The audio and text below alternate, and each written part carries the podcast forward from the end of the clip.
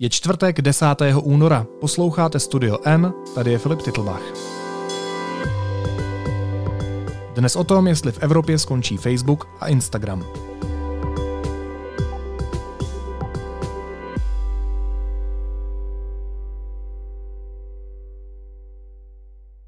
Americká společnost Meta, která provozuje například Facebook a Instagram, pohrozila, že Evropa může přijít o její sociální sítě. Stalo by se tak, pokud by evropské úřady zakázaly sdílení dat evropských uživatelů se spojenými státy. Jak moc je pravděpodobné, že si aplikace na našem kontinentu už nestáhneme? Hostem podcastu je vědecký redaktor deníku N Petr Koupský. Petře, vítej, ahoj. Ahoj Filipe.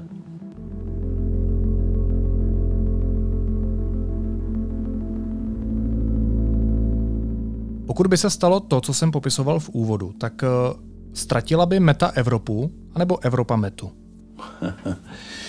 Je to velice hypotetická otázka. Ono se to podle mě nestane, to předbíhám možná nějakou tvou další otázku. E, nicméně, když na chviličku připustím, e, že by se to stát přece jenom mohlo, tak eh, určitě spíš meta Evropu než eh, Evropa metu. Myslím si, že Evropa by dokázala bez eh, Facebooku, říkejme mu pořád jednodušeně tak, mě to meta pořád nějak nejde z pusy, že Evropa by bez něj dokázala docela dobře žít, kdežto Facebook by přišel o čtvrtinu svých příjmů, což si myslím, že si v tuhle chvíli absolutně nemůže dovolit. Ale znovu říkám, je to hypotetická otázka. Měl si pravdu pravdu, že mezi mými dalšími otázkami uh, bude ta, na která se tě budu ptát, jestli se to teda stane nebo se to nestane. To už si mi odpověděl, uh, že se to nestane. Tak uh, nakolik tohle vnímáš jako reálnou hrozbu? Nakolik je tohle jenom nafouknutá bublina? A proč si myslíš, že se to nestane?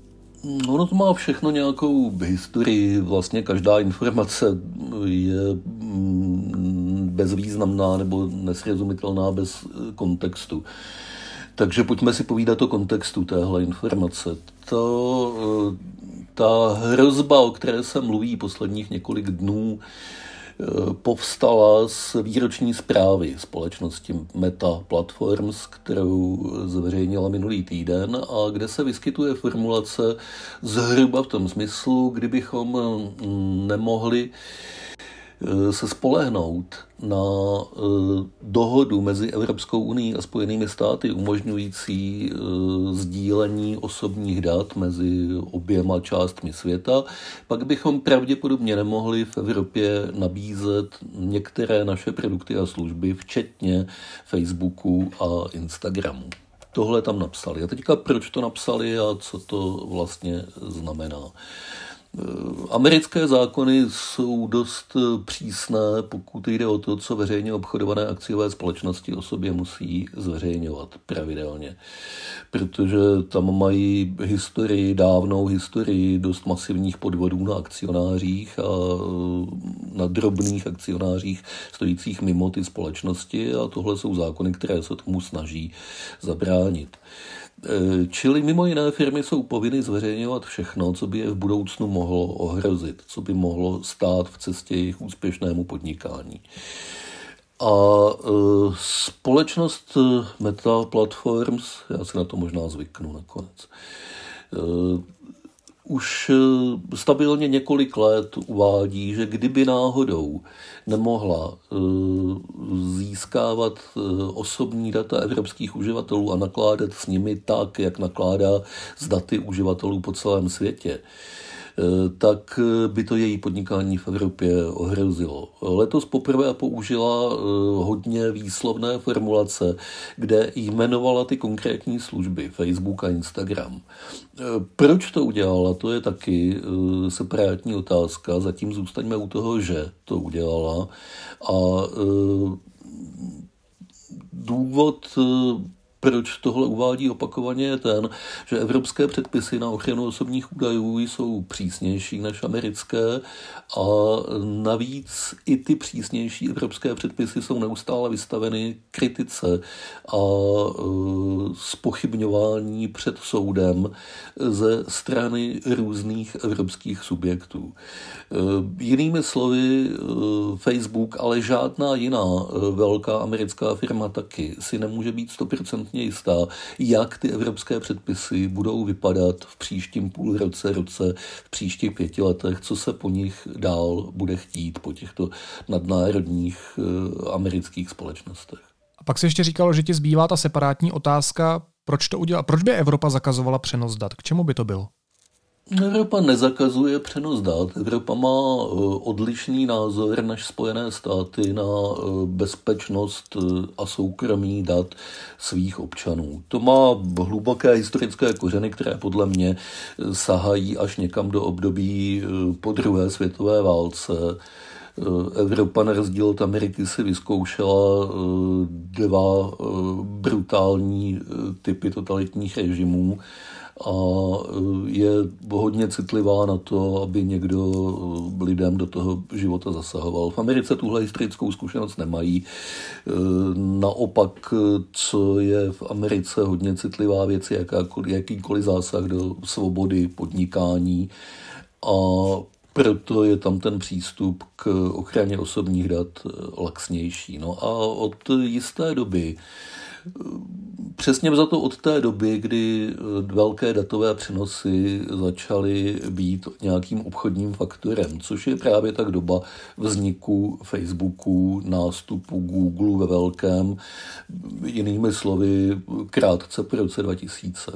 Tak od téhleté doby se Evropa a Amerika spolu dohadují, jak nastavit pravidla, aby eh, byly obě strany spokojeny, aby eh, americké firmy nebyly příliš omezovány ve, své, ve svých obchodních modelech, které v případě Facebooku, Google a tak dále úzce souvisejí s využíváním osobních dat. A aby evropští občané byli chráněni tak, jak jsou na to zvyklí a jak to jejich politické zastoupení požaduje. Ta dohoda za celou tu dobu nebyla dosažena tak, aby byla uspokojivá teď se znovu projednává její další podoba a je to už nevím kolikáté kolo takových jednání. A e, americké firmy jsou z toho e, nervózní a evropští uživatelé, při nejmenším někteří, ti aktivističtí, řekněme, jsou opakovaně stále nespokojeni. Ještě připomenu jméno Edward Snowden.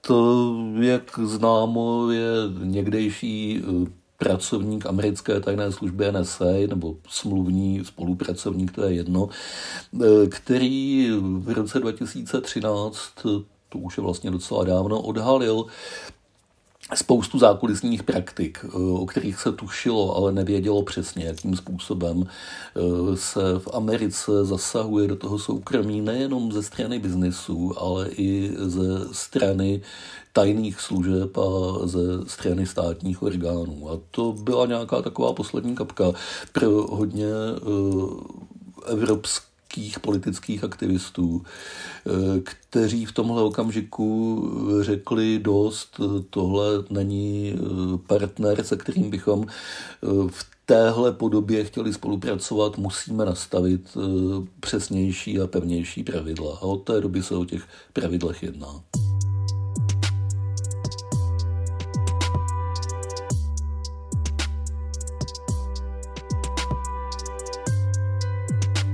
Já bych chtěl ten problém řešit i z pohledu uživatele. Mám já, nebo měl bych mít já, nebo ty obavu o svá data ve chvíli, kdyby putovali mimo Evropu, konkrétně tedy do Spojených států, když se o nich bavíme?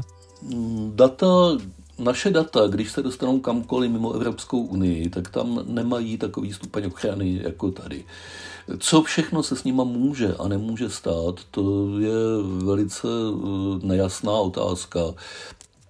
Nejspíš nic ale e, nic zvláštního, protože ty a já a e, desítky milionů dalších Evropanů jsme e, naprosto nezajímaví lidé.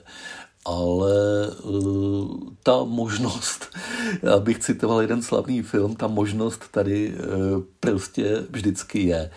Eh, při dnešních cenách zpracování dat a ukládání dat je velice jednoduché si to všechno schovávat na potom v obrovských objemech. A to je přesně to, co se v Americe děje ze strany velkého biznesu a patrně i ze strany těch státních orgánů, které si s tím velkým biznesem vždycky mohou vyjednat nějakou, nějakou dohodu. Eh, v Evropě jsou ty právní záruky v tuhle chvíli podstatně silnější. Chyběl by tobě osobně Facebook nebo Instagram? No to bude znít jako takové silácké prohlášení, ale ne, nechyběl. Nechyběl by mi.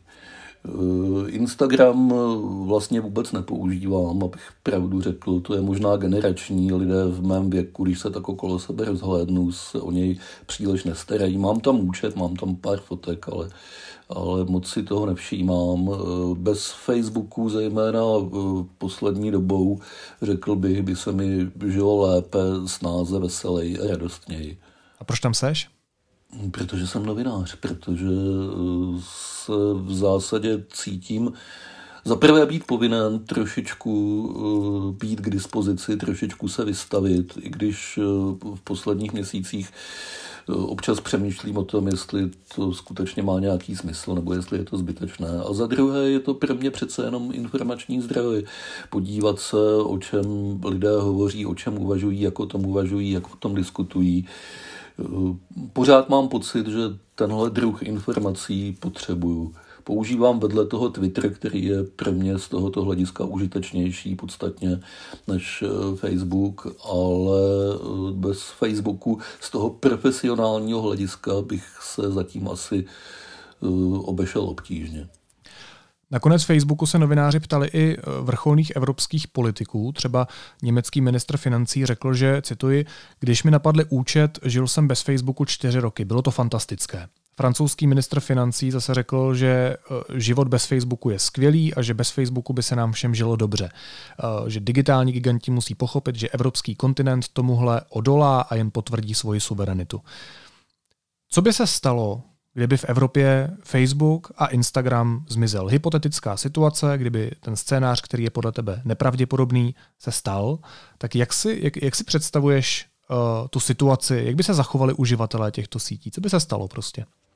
No, někteří by byli určitě zoufalí, protože by jim to sebralo eh, podstatnou část eh, jejich společenského života. Zejména teď v době pandemie hodně lidí přesunulo větší část svých sociálních kontaktů každodenních sociálních kontaktů na e, sítě. E, to, co by se pravděpodobně stalo, e, by, je to, že by ten prostor vyplnili jiná sociální média, na která by se lidi přesunuli. Určitě je tady Twitter, určitě je tady TikTok, Určitě jsou tady diskuzní skupiny provozované na médiích, jako je Telegram a Discord. Eh, a Snapchat. Eh, pro profesionální účely je tady Slack. Zkrátka dobře těch sítí je hodně a eh, lidé by se bez pochyby přizpůsobili a přesunuli svoje priority tam. I když pro hodně lidí jsem si jist, by ten odchod z Facebooku byl bolestný. Ale znovu opakuju, je krajně nepravděpodobné, že se tohle stane. Takže by to bylo spíš jako emocionálně nebo duševně bolestné a ne prakticky, protože bychom se zkrátka přesunuli jenom někam jinam? Nemělo by to podle tebe nějaký výraznější, zásadnější dopad na firmy, na influencery a tak dále? Eh, mělo samozřejmě, protože ty vybudované sítě vztahů a kontaktů se nepřenesou úplně snadno. To není jako začít používat jiný webový prohlížeč třeba. Eh, nejde o přesun eh, jednotlivce, jde o přesun celých komunit, celých sociálních sítí v tom původním smyslu slova.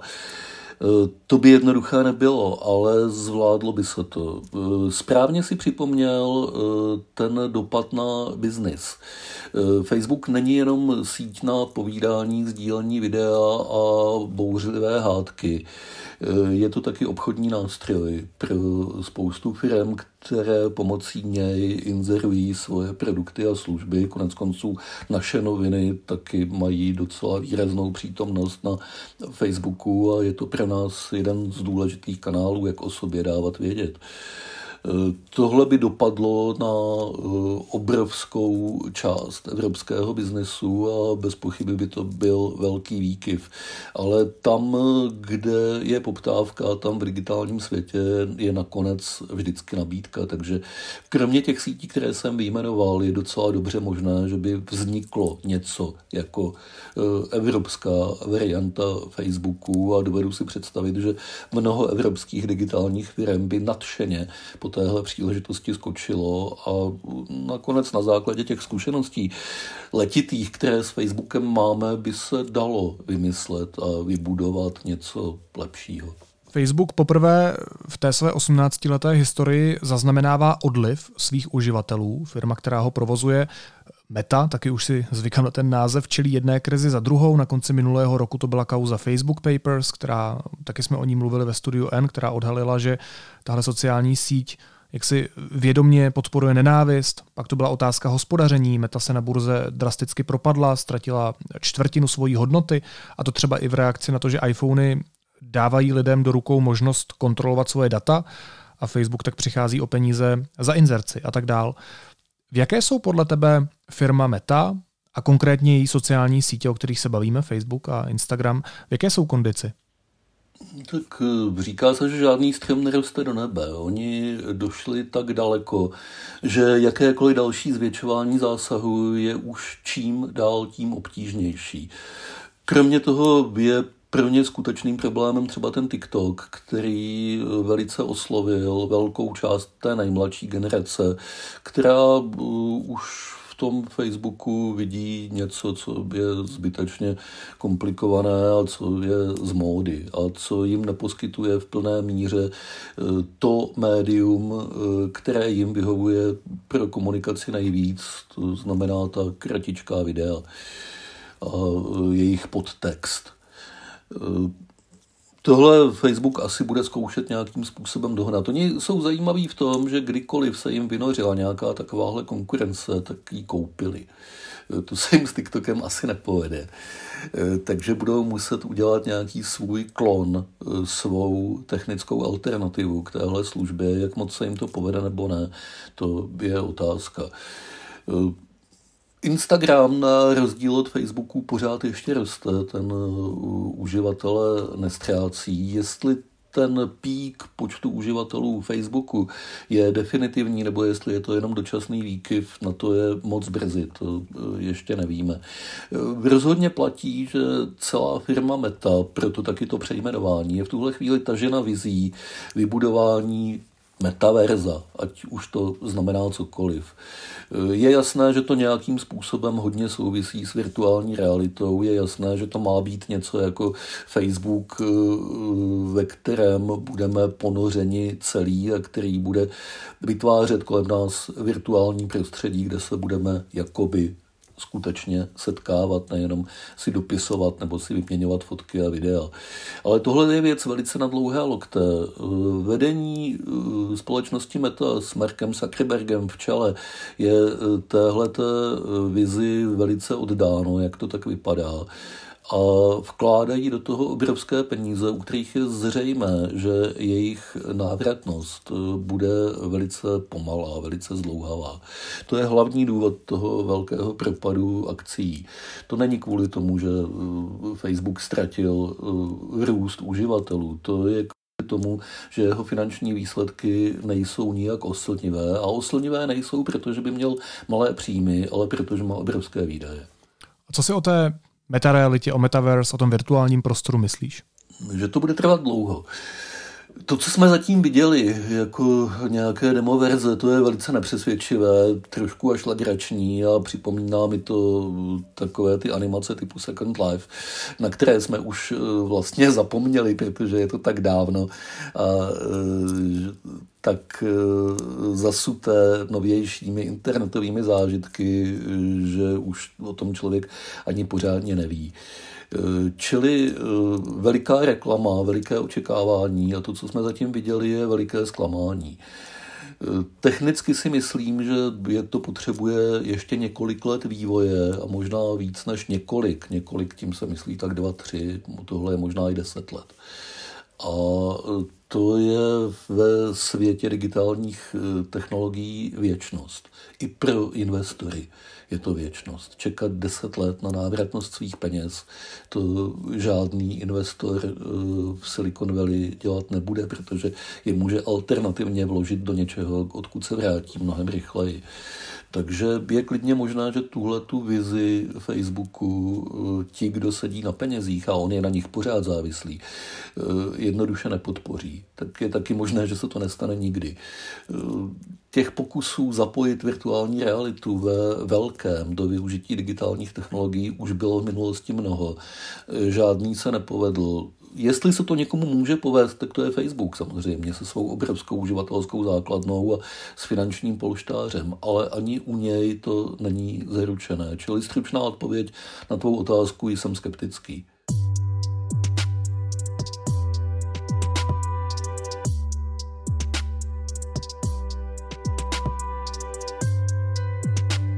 O čem podle tebe svědčí ta situace, eh, kdy jsme skoro všichni přihlášení na Facebooku a na Instagramu? Ta možnost, že z ničeho nic najednou tyhle naše vzpomínky, ta, ty, ty vybudované komunikační struktury, uh, náš zachycený život na těch sítích, že najednou můžou zmizet. Jaké tohle v tobě vyvolává otázky? No, já nevím, jestli jsem dost typický respondent takovéhle otázky. Možná bych se zeptal tebe. Jsi tím nějak existenciálně ohrožen?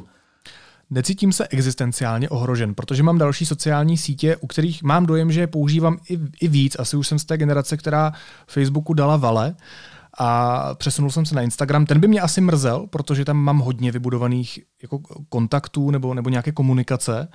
A jsem spíš na Twitteru. Asi nejvíc by mě mrzel Twitter, kde, kde předpokládám, že jsem tak trochu nejvíc. Ale Mám dojem, že pro spoustu lidí, a, a třeba i pro, a nejsem, nemyslím to jako ageismus, ale, ale pro tu starší generaci, která je zvyklá na Facebook, která si tam vybudovala ty kontakty, tak to pro ně může být jako velkou ztrátou.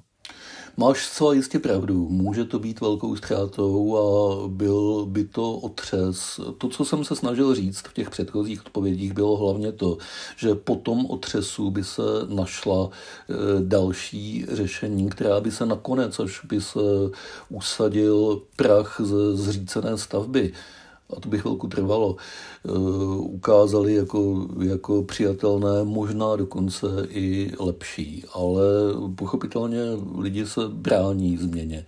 Brání se tomu opustit to tam, kde to znají.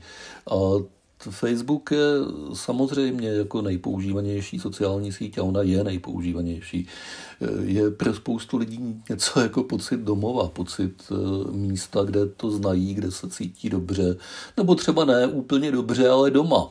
To eh, doma se taky nemusíme vždycky cítit úplně dobře, ale přece jenom je to něco, co známe dobře, co je domov, co má svoje eh, světlé stránky Myslím si, že takhle si hodně lidí navyklo uvažovat o Facebooku, ale je to jenom jedna konkrétní sociální síť a je nahraditelná, jakkoliv se to teď může leckomu zdát obtížné a, nepříjemně představitelné, ale nahraditelná je a první, kdo to ví určitě, je vedení té firmy, což je o důvod víc, proč z Evropy nepůjdou, pokud je odtamtud někdo neví vyžene, ale eh, což taky moc pravděpodobné není. Ale dokud to bude na jejich dobrovolné rozhodnutí, tak ano, můžou tím vyhrožovat.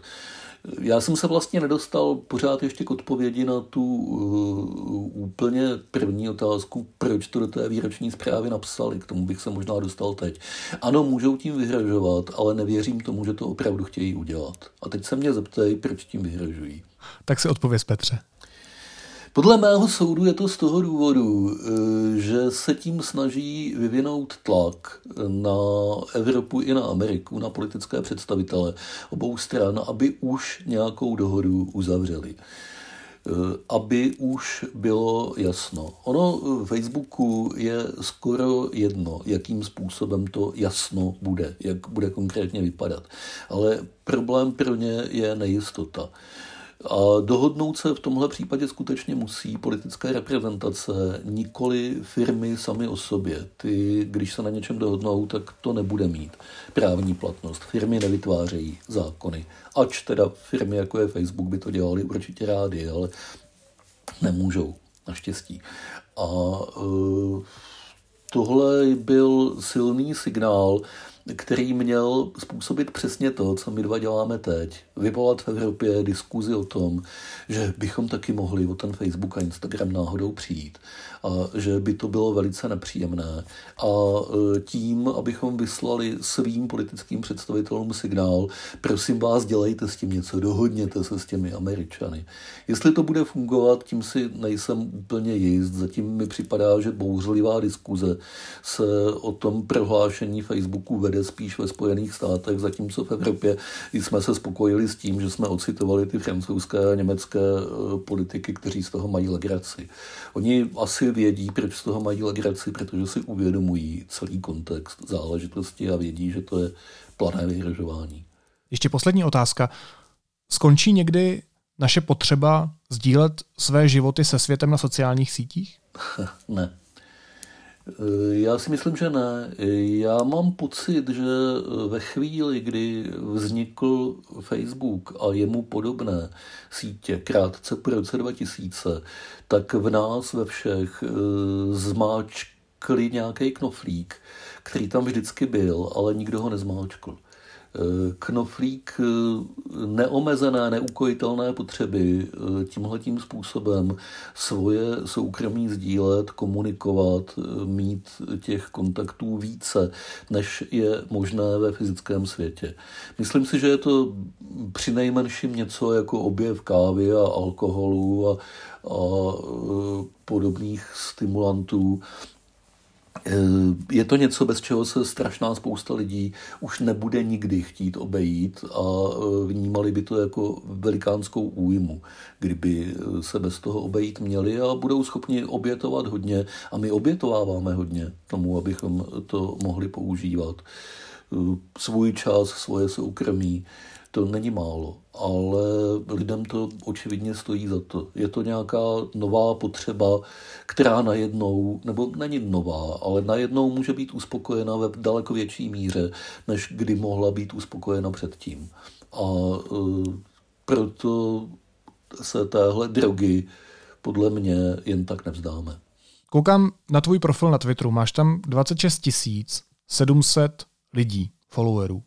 Není to spíš než uspokojivé jako děsivé?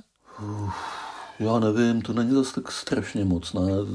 Já si s tím teda moc nelámu hlavu, abych pravdu řekl, ale to bude tím, že jsem novinář, že konec konců práce žurnalisty, který podepisuje svoje články, a já to dělám už tak dlouho, že pomalu nepamatuju, kdy to začalo, eh, je exhibicionistická.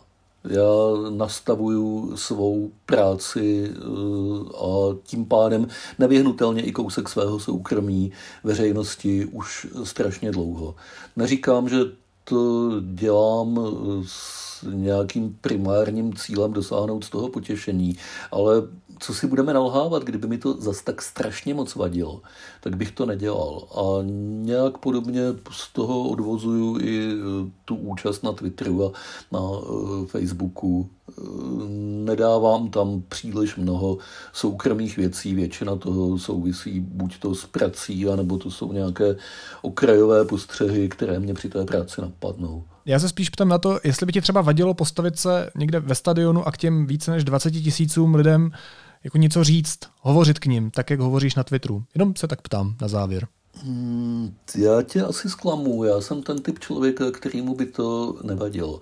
Eh, já jsem introvert. Já eh, jsem značně nesvůj v kontaktech jeden na jednoho, jeden na dva eh, a potom někde u deseti lidí se ten problém ztratí. Deset lidí je publikum a vystupovat před publikem mě nejenom nevadí, ale poctivě se přiznám, že mě to baví. A mluvit k 25 tisícům lidí na stadionu jsem ještě neměl příležitost. Je klidně možné, že se přeceňuju a že by se mi rozklepala kolena, ale eh, když si to zkusím představit, tak je to spíš lákavé než děsivé.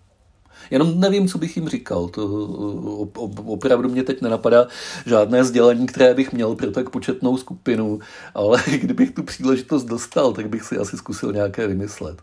Je to zhruba stejně velká skupina, jakou uh, poslouchá Studio N posluchačů, to znamená, že ty už jim ten obsah říkáš. Zhruba takhle velké skupině lidí. Hostem dnešního Studia N byl Petr Koupský, vědecký redaktor deníku N. Petře Mosti, děkuju a měj se moc hezky. Ahoj. Děkuji za pozvání, Filipe.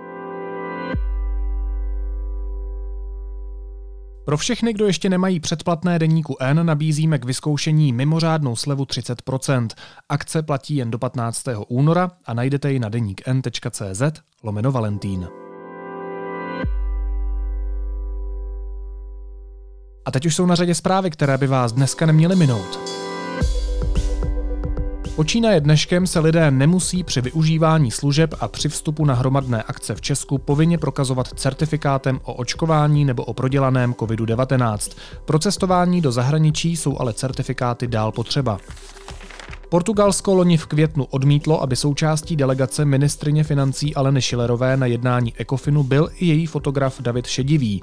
Šilerová ho podle zjištění deníku N vládním speciálem do Lisabonu přesto vzala, nesměl ale dokumentovat jednání.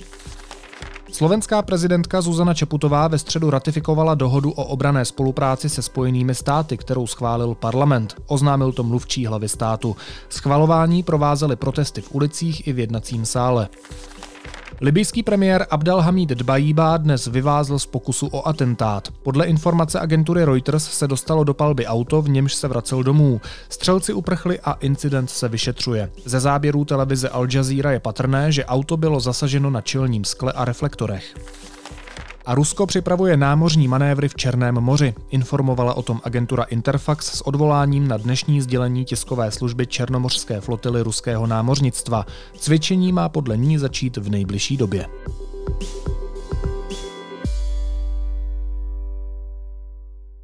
A na závěr ještě jízlivá poznámka. Vláda jmenovala Michala Koudelku ředitelem Bezpečnostní informační služby a Deník N získal exkluzivní nahrávku z pohovoru. Jak se jmenuje? A, tady jsi. Jak se jmenuješ? Koudelka. No, teď ti se k tomu umíš jakž takž postavit. Tak co? Troufneš si? Troufne. Naslyšenou zítra.